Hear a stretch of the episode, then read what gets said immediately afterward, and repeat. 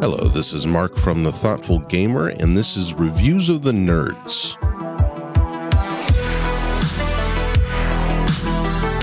I usually talk about board games for this show, but today I'm going to shift gears and talk about The Last of Us. This is one of the most impressive TV shows I've seen in quite a while. Not because it's beautifully shot and well acted, though it is, but because it's fearless. Many shows and movies catering to the nerd crowd have a sterile, built by committee feel.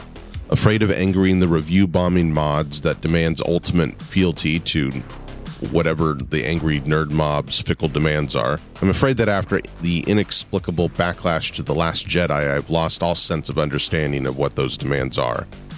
I don't know if anyone actually knows. Marvel seems to have realized that they found some elements that pass muster, so they form all of their movies within a set of tight constraints, making effectively the same film over and over again. The Last of Us is built by people who don't care about all of that. Evidence comes early in episode 3, which, spoiler alert, follows the story of a character who's dead by the time our main characters arrive at his house. For them, he's useful for supplies. But for us, he's a look at the idea that during the hardest times, love and humanity can shine through the rubble. Episodes 4 and 5 make their own film about the people of one particular city, exploring the corrupting nature of power and how easily we slip into barbarism during times of war. The Last of Us, or at least the first five episodes, is extraordinary because it's about ideas.